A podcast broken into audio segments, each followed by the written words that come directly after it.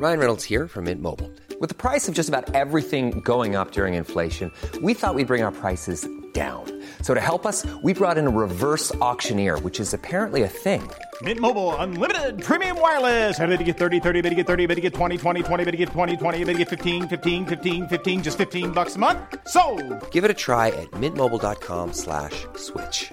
$45 upfront for three months plus taxes and fees. Promo for new customers for limited time. Unlimited more than 40 gigabytes per month. Slows. Full terms at mintmobile.com. Hej och välkommen alla ni som lyssnar på Kära barn som har återuppstått och fortsätter. Och det tycker vi är jätteroligt. Och vi heter Louise Hallin. Och Mona Göransson. Vi är urgamla. Vi har fruktansvärt mycket erfarenhet av familj, barn, relationer, bla bla bla. Vi är psykoterapeuter och på alla plan föräldrar i alla former och eh, vi har lite medicinska bakgrunder Ja. också. Vi är barnmorskor. Framförallt. Ja. Mm. Jag tänkte att du skulle få säga det. Ja. Och nu ska vi köra lite frågor som vi har fått. Tack för dem. Fortsätt skriv, vi behöver det. Det är ni som är programmet kan vi berätta. Mm. Här har vi en liten kille. Det är en sån fin formulering tycker jag. Min son äter jättemycket. Härligt. Ska jag begränsa det? skriver orolig mamma. Vi vet inte hur gammal han är. Nej, det vet vi faktiskt inte. Men det, jag, jag skulle tippa på formuleringen. Vad skulle du tippa? Jag skulle tippa på 6, 5, 6. Ja. Där man är lite självständig i mathållningen. Liksom, tar för sig. Och, Generellt tycker jag att man aldrig ska göra ett problem av maten. det får man inte. Nej. Glöm inte att det är du, ni som föräldrar, som bestämmer vad ni ska ha hemma. Ja. Och om ni gör det så kan ni ju se till att det gör inte så mycket om man äter. Nej. Är han en energisk pojke som han är vid matbordet? Jag tänker att jag ser honom lite framför Ja. mig. Han bara vräker i sig. Ja, För att han bara älskar mat och tycker att det är underbart att man ska få gå och äta. Precis. Och då tänker jag att han kanske leker på det sättet också. Ja.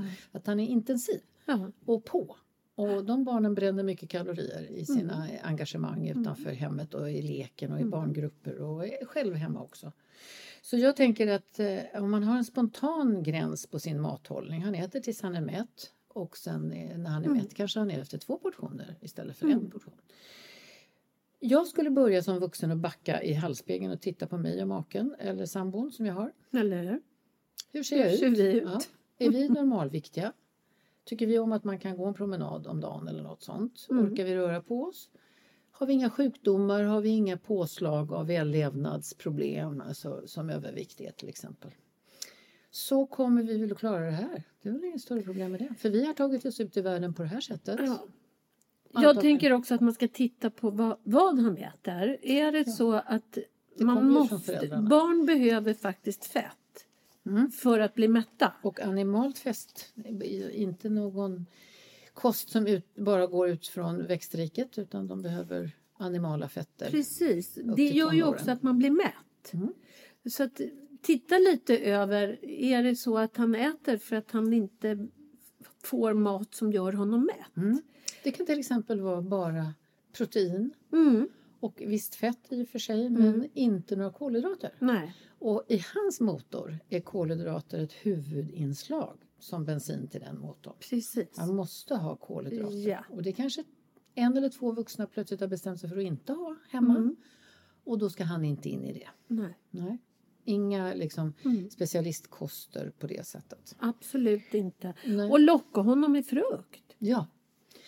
I alla fall någon frukt om dagen. Det är Mm. mycket socker i vissa frukter. En klase vindruvor kan man knappt mäta, hur, alltså orka Nej, ta reda på hur Men mycket det socker det är. kan man ju välja bort. Man kan välja mycket bra frukt Ja. och, och inte så mycket frukt. Nej.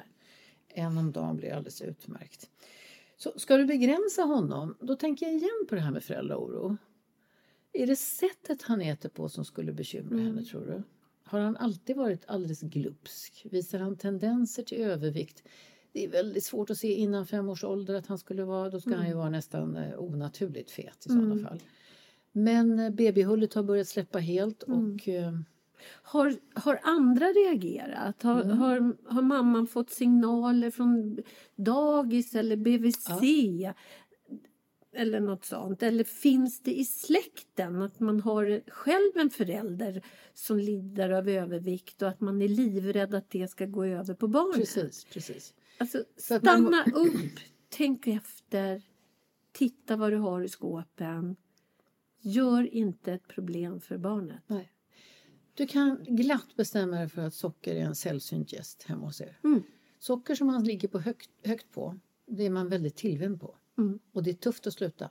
Men det är en kort avvänjningsperiod. Mm. Inom en månad så har suget försvunnit helt och hållet. Mm. Och man kan, alltså man kan inte ens tänka sig socker ibland. Då. Nej. Så att, och det kan bara ni som kan styra Mm. det. Likaväl som fyra godisbilar på lördagen inte kommer att ta koll på någons hälsa Nej. överhuvudtaget. Det är ett måste. Ja, och socker, det vill vi också lägga till för det är väldigt få vuxna som har provat det. Men bröstmjölk är jättesött. Det är någonting som verkligen är Ja, det lär- smakar ju bara socker nästan. Ja, vi lär oss det supertidigt i livet att det här med sött det är bra, gott och tryggt och härligt. Mm. Också bra för hjärnan. Mycket bra för hjärnan som alltid måste ha energidepåer som går. Mm. Och den jobbar ju oavbrutet hela tiden vare sig vi sover eller Mm. är vakna. Så- Vi tar din oro på största allvar. Mm. Men för inte över den på barnet. Skapa inga ätproblem. Alltså, snarare vad härligt att han tycker om mat. Mm. Kanske blir kock när han blir stor. Kanske det. En del människor har ju det som ett intresse. Det finns ju massor med begränsningar man kan tänka sig men då ska det vara på en nivå där man har mätt komplikationerna och att det Precis. är av allvarlig karaktär och då får man gå in och då kan man gå in ganska koncentrerat och få hjälp med det. Mm.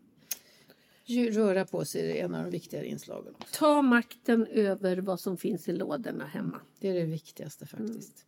Och då får man granska sina föräldrars matlagning och då får man granska var man kommer ifrån och så vidare. Och så vidare. Mm. Jag tror inte det är många svenskar som inte vet vad man ska äta och inte vet vad man inte ska äta. Nej, Jag tror faktiskt att de flesta har kommit i kontakt med det för i skolvärlden lär vi oss det. Här är en person som skriver Jag tror att min dotters kompis far illa hemma. Föräldrarna är väldigt bryska mot henne och jag tror att hon inte får ens den omsorg hon behöver. Men jag vet ju inte helt säkert. Vad tycker ni att man ska göra? Det du absolut inte får göra, det är att inte göra någonting. Bra sagt. Civilkurage om någonsin i ens liv ska man ta sånt här på allvar. Ja. Och det är sällan lyckat att börja gå fram till föräldrarna och säga att man tycker att de inte är några bra föräldrar. Prata först med några nära dig Mm. så att du kan berätta vad du har sett, är med om, Mm. hur du har upplevt det Mm. och hur det bekymrar dig. Mm. Om det är en kompis till din dotter så skulle jag nog faktiskt be henne komma hem till oss och leka lite. Precis. Och så titta lite på hennes beteende. Lita på vad du ser. Ja. Äter hon när hon får mat på bordet? Mm. Äter hon jättemycket? Är hon jättehungrig? Mm. Är Är hon smutsig? ren? Ja, Vad har hon för ren? kläder? Mm. Har hon mycket blåmärken? Mm. På barn eh, i den här förskoleåldern, senare förskoleåldern vid 6, 5, 6, 7 år då man får gärna ha blåmärken både på armar och ben. Men helst på nedre delen av armar och Eller hur? Och ingenting i på kroppen. Mm. Eh, Och så man slår sig och snubblar och fixar hela tiden men det är där man har blåmärken. Det har jag med. Ramlar i trädgården. Men, men man ska inte ha saker i huvudet och man ska inte Och ha inte saker på kroppen. På kroppen Nej. framförallt. Iaktta barnet. Alltså det här att våga se det du ser. Mm. Och också lyssna på barnet. För man, barn, man kan fråga barnet. För barn svarar om man frågar. Mm. Inte om man inte frågar får man Nej. inte veta någonting. Precis.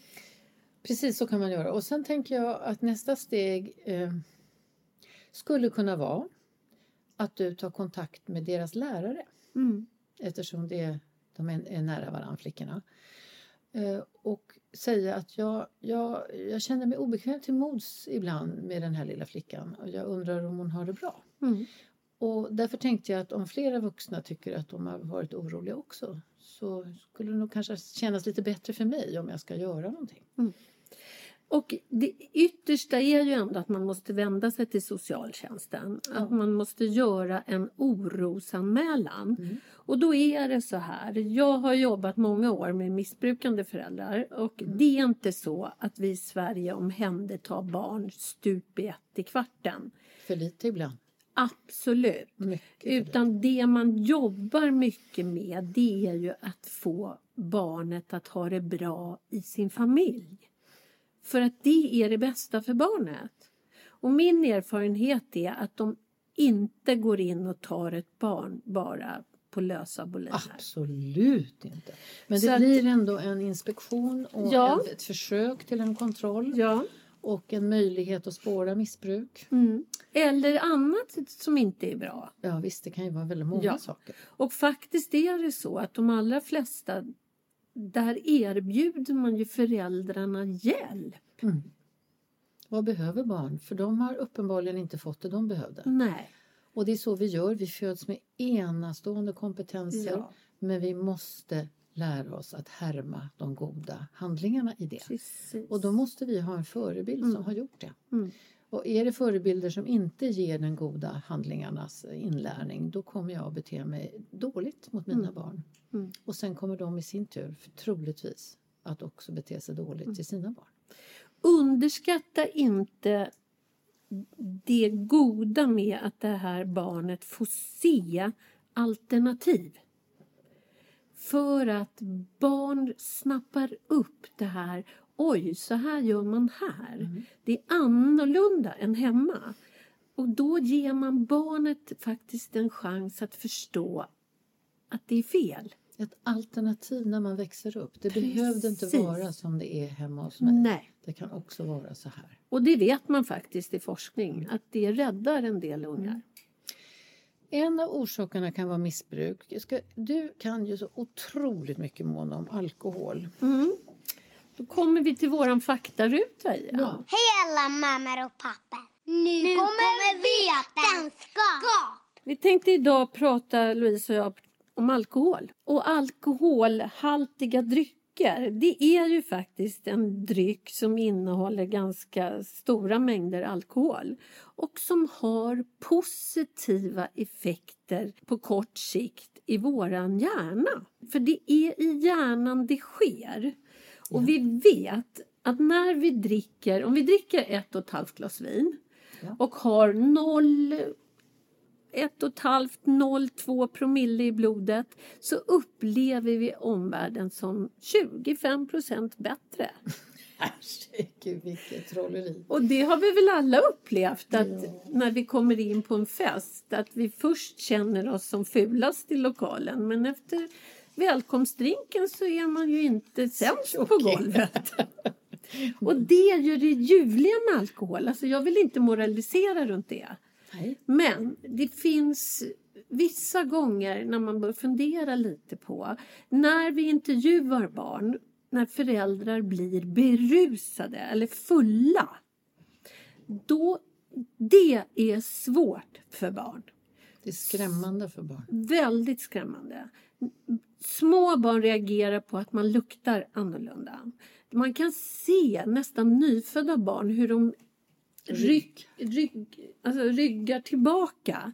Eh, de vill inte ha pussar som luktar gammalt vin eller vad det nu är.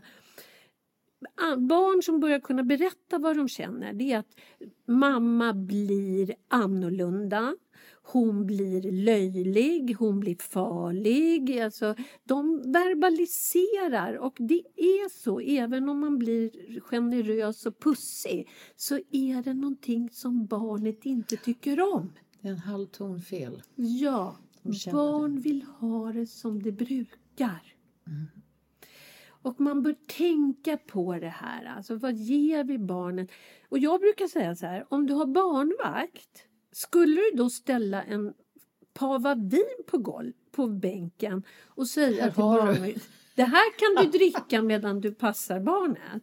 Inte troligt. Inte. Vi får inte köra bil berusade. Nej. Ska vi köra barnvagn berusade? Nej, verkligen inte. Så att det här att tänka på det. Att barn behöver...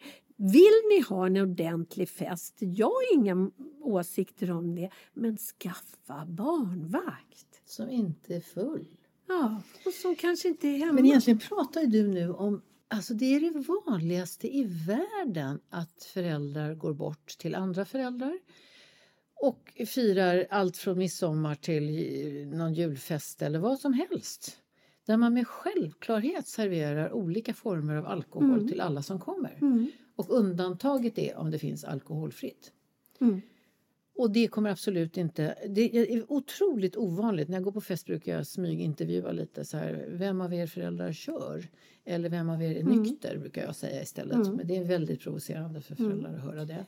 Vem av er föräldrar kommer att vara nykter ikväll? Mm. För att det är ingen. Nej, och vi gjorde ju en studie där vi intervjuade barn. Ja. Och då frågade vi så här, eh, när grälar dina föräldrar? Och då var det två, alltså två saker som barn hade gemensamt. Det var, vem ska vara hemma när jag är sjuk? Det var det ena, så att man upplevde att barn var oroliga för att vara sjuka. Och vem ska köra? Och då blev det ju följdfrågor. Bråkar mamma och pappa om vem som ska köra hem från ICA? Nej, det hade de aldrig varit med om. Men jag vill tillägga lite. Gör det. Graviditet. Ja. Man ska inte dricka alkohol när man är gravid. Det går över till barnet. I full galopp. Ja, det sker ingen reduktion via moderkakan. Barnet har en hög alkoholhalt i kroppen. Problemet är att vi vet inte vilken mängd som skadar. Och det som är det mest känsliga under graviditet är hjärnan.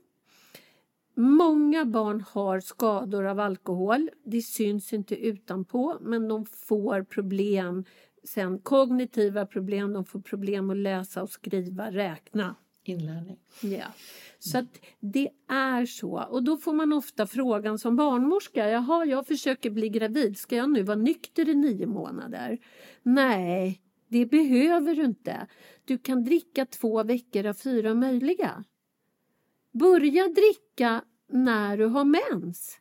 Då är du inte gravid. Ägglossningen är i regel en vecka efter mens. Ja, drick de två veckorna. Var nykter i två veckor. Får du mens, drick.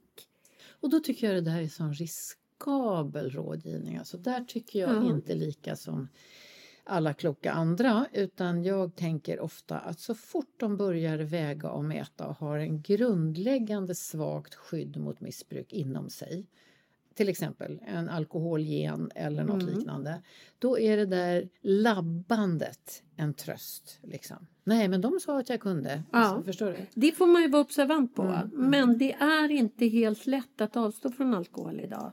Nej, det går Alltså, det inte finns ett tryck i samhället. Ja, så fruktansvärt. Vet man om att man har en hög ärftlighet då ska man vara generellt försiktig. Mm. Jag har 70 ökad risk att trilla dit om jag har nära anhörig som är alkoholist. Min son jobbade som bartender när han pluggade på Ja. universitetet.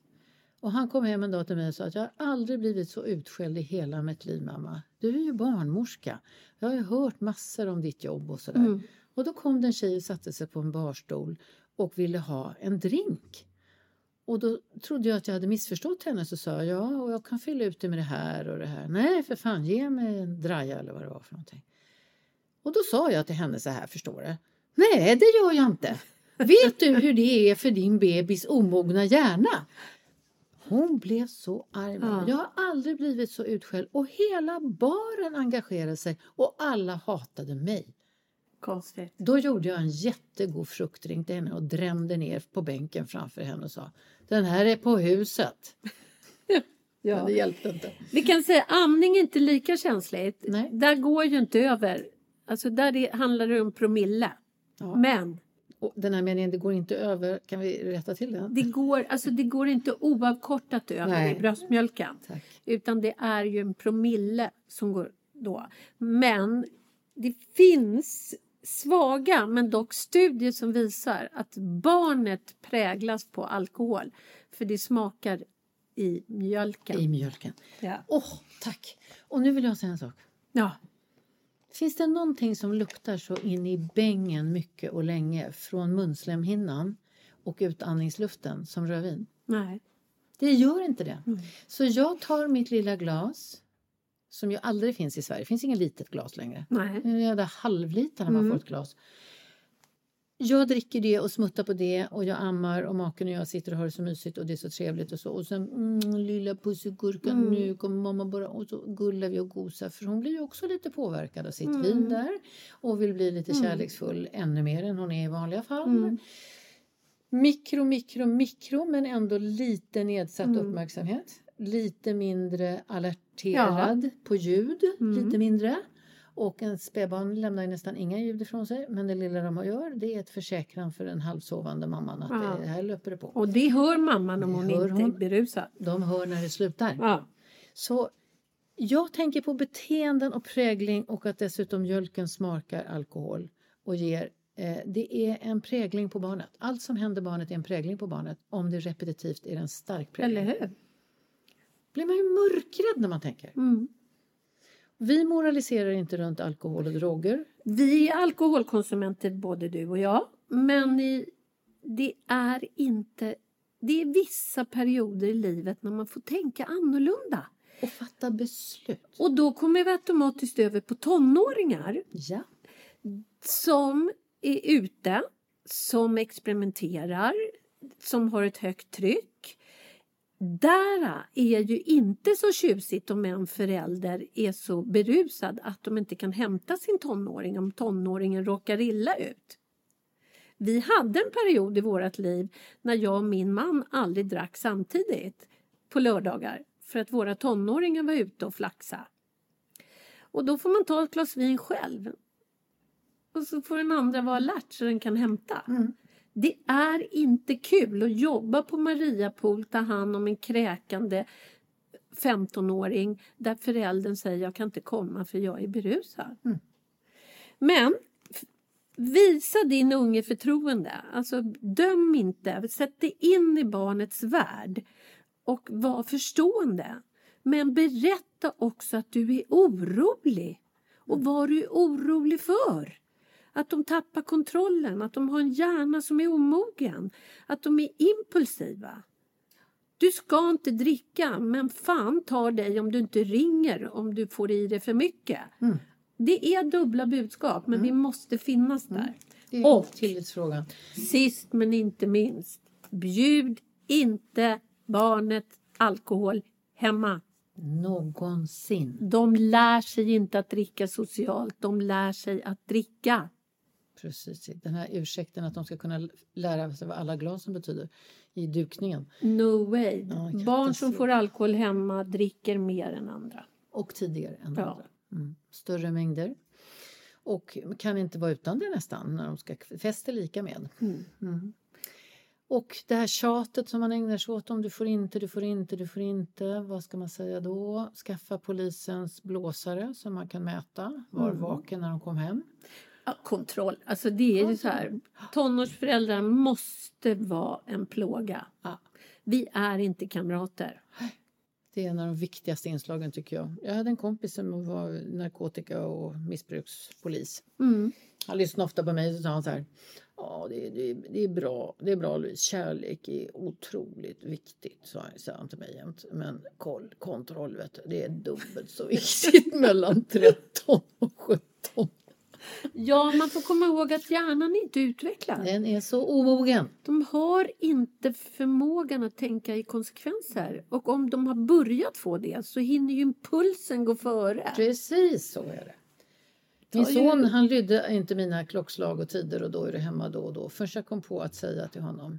Är det den här gången så att du inte är hemma till klockan ett, då kommer jag i negligé och papiljotter. Han fick ett ansiktsuttryck. Alltså han Värre än döden. hemma exakt Man får vara in och vara tid när man har tonåringar. Det är det Precis. enda. Tack för den här insatsen. Det är inte sista gången vi kommer tillbaka till alkohol. Nej. Ställ gärna frågor om detta för det är en svår livföring i Sverige. Just nu rapporterar föräldrar till mig i mitt arbete att ungdomar dricker någonting fruktansvärda mängder i, i dagsläget. Fruktansvärda dagsmängder. Och vet inte, föräldrar vet inte heller att andningscentrum kan sluta jo- jobba i hjärnan om man får för mycket alkohol och att man dör. Det dör några ungdomar varje år i Sverige av alkoholförgiftning. De kan kräkas och sätta halsen. Dessutom. Men jag tänker också att tänk på vad ditt barn har för miljö hemma. Hur det är när man ska krypa ner i sängen. Lugn och ro. Nu ska vi göra ett av de större eh, hoppen i ämnen som jag någonsin har gjort. Tror jag. Fast det sitter ändå ihop med alkohol kan man säga. Vår son kissar på sig på natten fast han är fem år. Vad gör man? Det är ju väldigt urindrivande alkohol. Ja. Ö- Öl säger man till och med att man bara lånar för att Ja, bara rinner tvärs precis. igenom. Ja. Ja.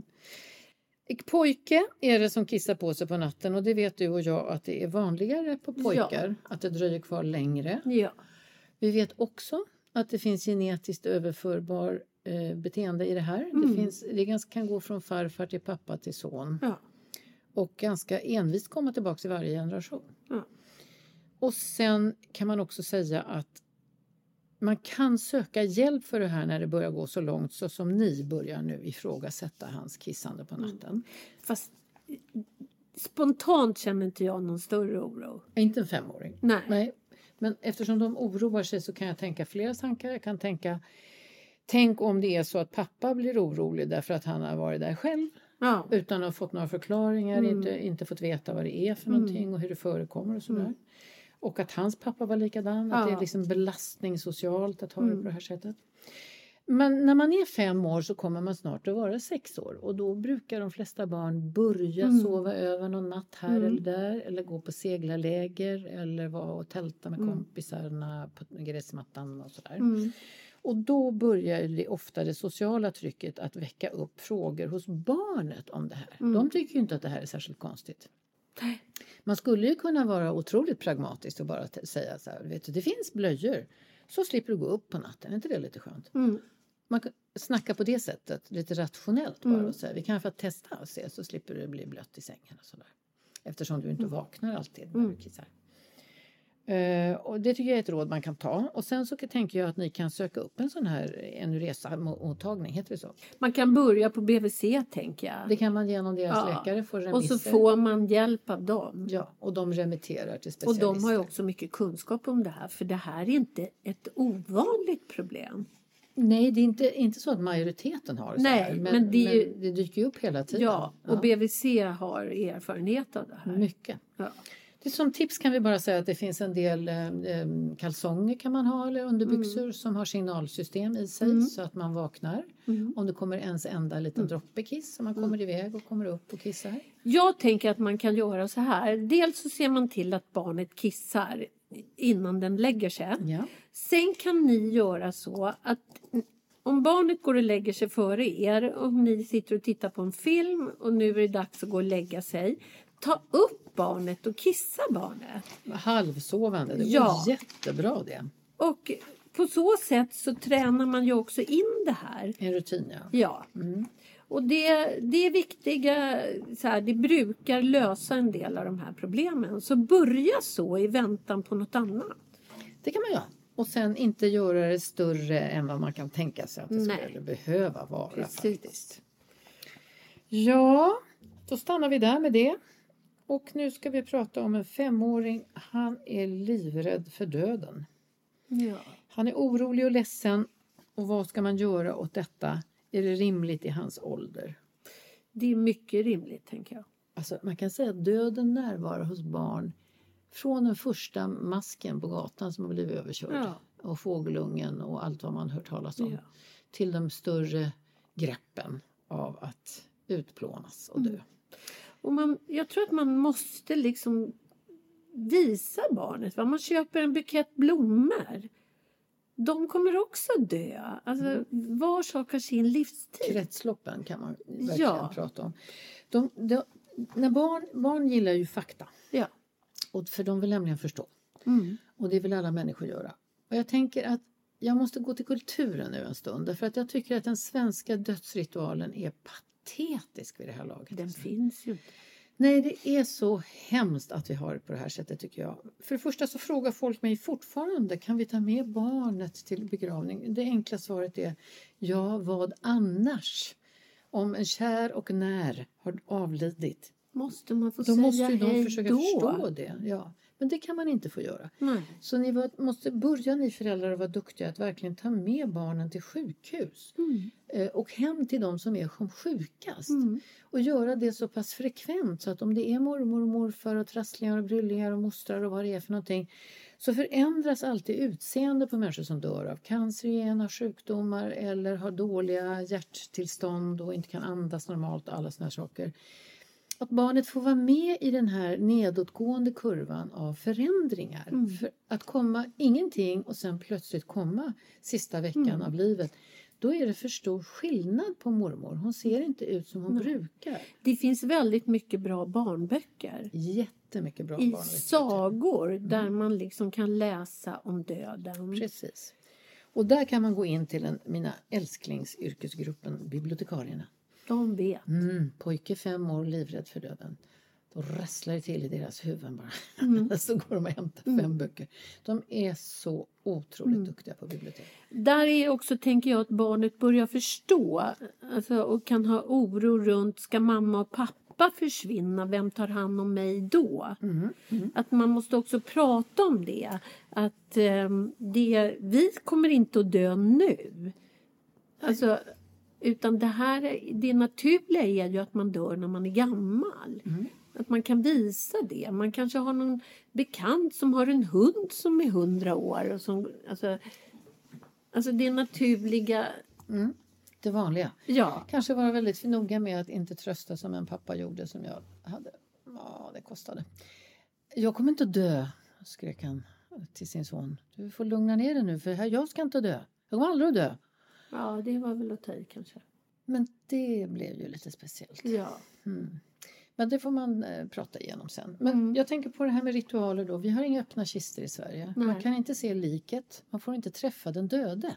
Man kan inte ta på liket och känna att den här personen är kall och mormor beter sig inte som hon brukar. Och det är alldeles... Barn uppfattar fantastiskt den här starka stillheten. Det är någonting som är helt grundat nu. Det finns ingen levande liv. Och då möter jag inte min mormor. Nej. Och det är ändå en extremt faktaburen information till barnet. Så här ser det ut när man har lämnat sitt liv, men kroppen är kvar här.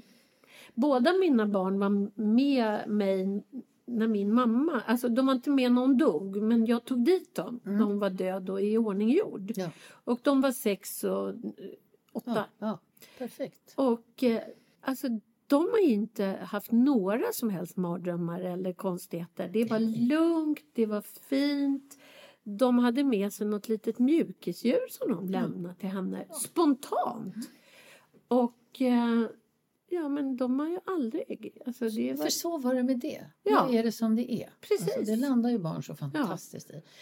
Även om en förälder, om den enda bilden av döden blir att mamma och pappa är jätteledsna och mamma är helt förtvivlad. Och så får man en information. Mm. Ja.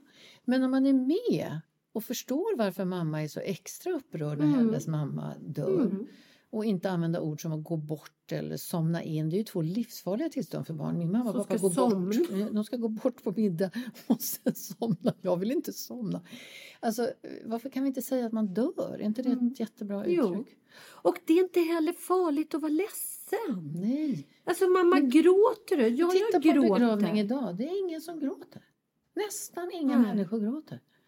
Det är en sån distans till det jag försöker säga här med alla mina exempel. Att jag tycker att det är en sån absurd distans till vad som händer.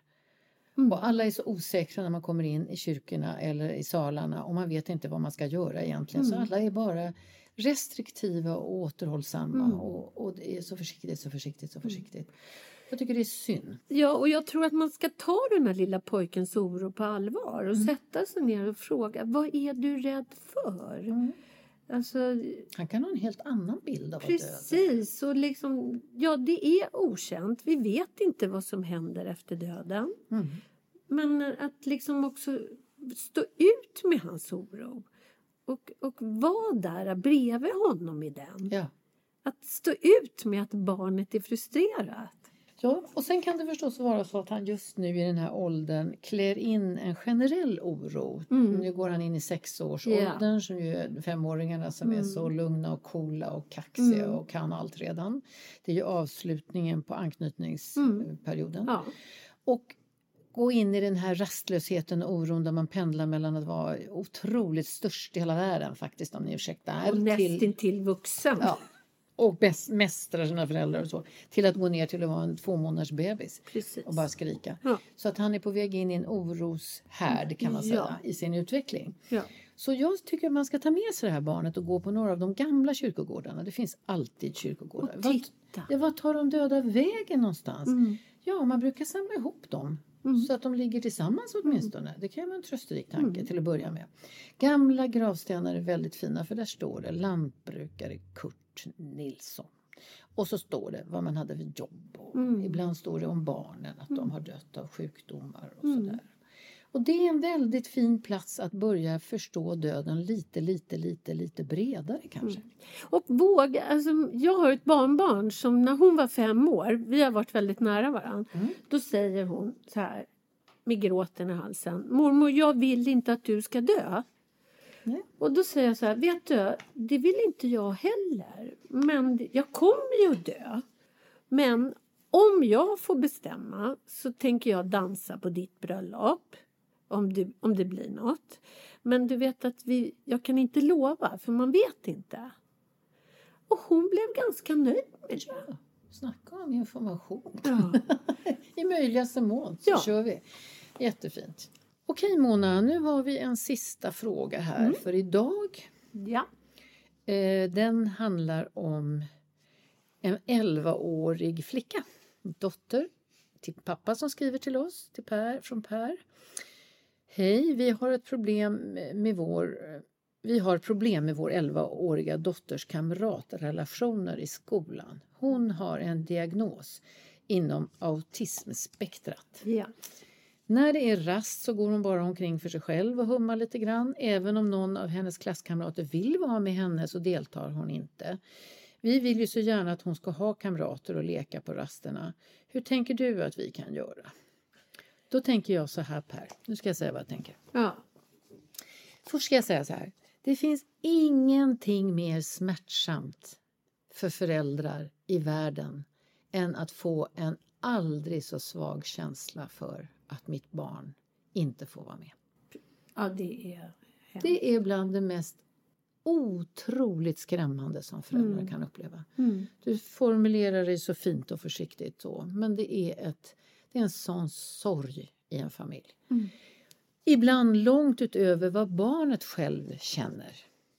Eller hur? Ja, och då måste man därför få ha en, ni som är runt föräldrar som har det så här, var kärleksfulla. Mm. Var, era barn har allt det där och kan allt det där, men deras barn kan inte allting.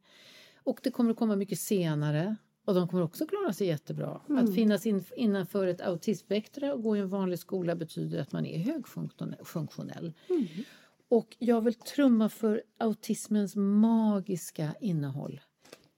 I huvudsak en gigantisk kunskapsmänniska. En person som, som ingen annan person kan göra det de gör när de får information. De lagrar information i ändlösa mängder. Och kvar blir det också i huvudet. Och sen besitter de nästan alltid ett enastående minne parallellt med det. Det är så här, ni har fått en liten flicka som kanske kommer att vara lite ensamvarg. Ja, För att hon behöver inte, eller kanske inte orkar. Alltså att hon går undan på rasten kan vara att hon måste vila. För det kostar mycket energi för henne att vara engagerad, att vara med. Och att hennes sätt att klara skolan är att gå undan. och då vill jag säga till Per, hon vill vara med sig. Kan du försöka fantisera in det i ditt huvud? Den här ungen älskar att vara med sig. När hon är hemma hos er kan jag lova att hon kan sitta i timmar med vissa leksaker, vissa spel. På datorer är de ju magiskt skickliga. Alltså med den tid hon ska ha, inte för mycket förstås, men ändå. Att Mm. ha rätten till. Datorerna har öppnat en ny värld för barn med autistiska drag. De älskar sin egen ensamma tid. De vill vara med sig. Och det är inte så att hon sitter och är ledsen för att hon inte får vara med kompisar under den tiden. Och det ska jag tala om för dig. Du tänker, åh hon är kanske lite väl avvikande. Det gör inte jag. Jag tänker så här. Är det någon som inte bryr sig ett vitten om hon får vara med eller inte i hierarkierna bland de balla, de värsta ledarna och tjejer som är sådär och tjejer som är sådär. Det rör inte henne i ryggen. Och då blir hon ett barn eftersom hon inte bryr sig, aldrig blir needy, aldrig tigger och ber, aldrig underkastar sig. Och det är upptagna, alla verkar leka med det där, då går jag till kullen ett tag. Alltså det bryr de sig inte om. Så därför är det jättemånga som söker upp henne, kommer alltid vara. Ja. Och så handplockar hon någon bara som, som passar henne som en motsats eller en medsats. Precis, och glöm inte det här. Det här är så viktigt. För låt henne bestämma Ja. Hur mycket hon orkar och med vem. Tvinga inte henne till djupa ögonkontakter. För hon gillar inte det. Nej. Men ta det när hon bjuder in. Det här är ett barn där man måste ställa upp på barnets villkor. Och det har ni inget val till kan jag säga. Nej. Något mer envist än den här gruppen barn. Det finns De inte. kan inte. Ja, hur många barn jag har sett som har varit så här. Nu ska vi gå till simskolan. Nej.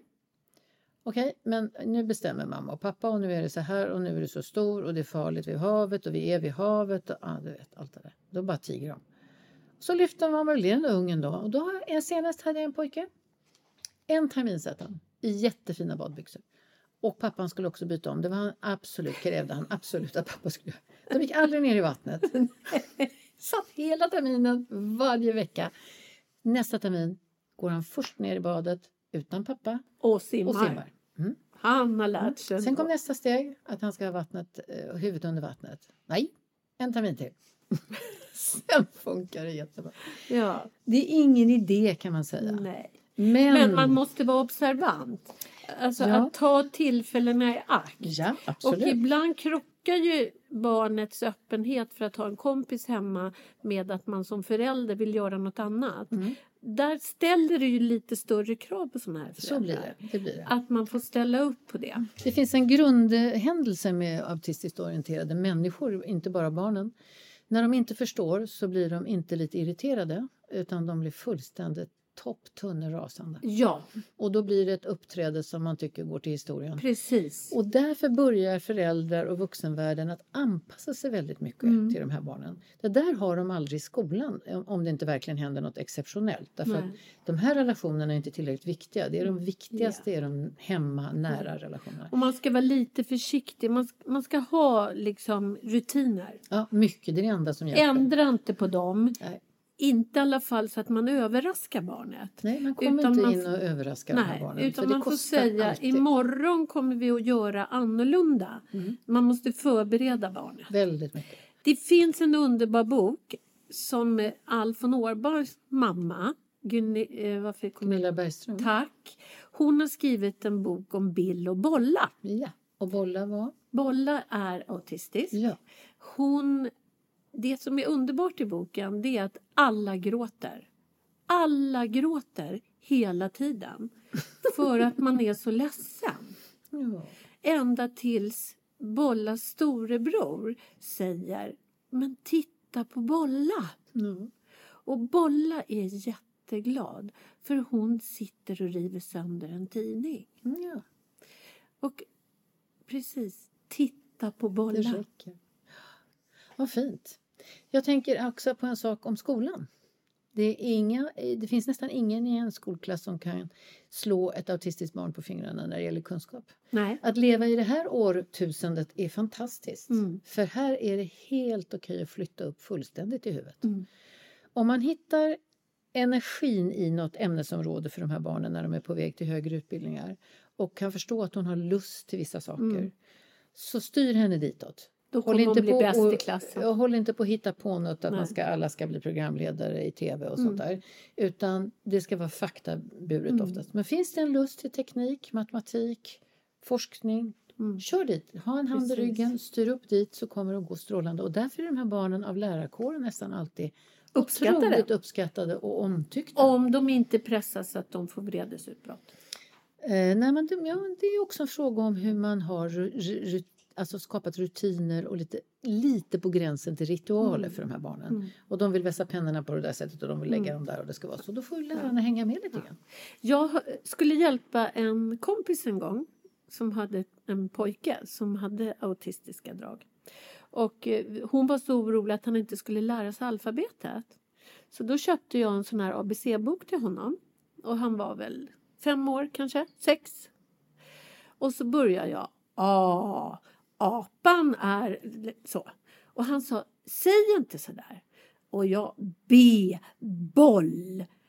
Och så var vi väl på cirkus och då ruttnade han och bara sa A, B, C, D, F, G, H, I, K, L, M, N, rabbla hela alfabetet och sa sluta. Pinsamt. Mamman hade glömt att fråga. Ja, Det var bara så enkelt. Ja.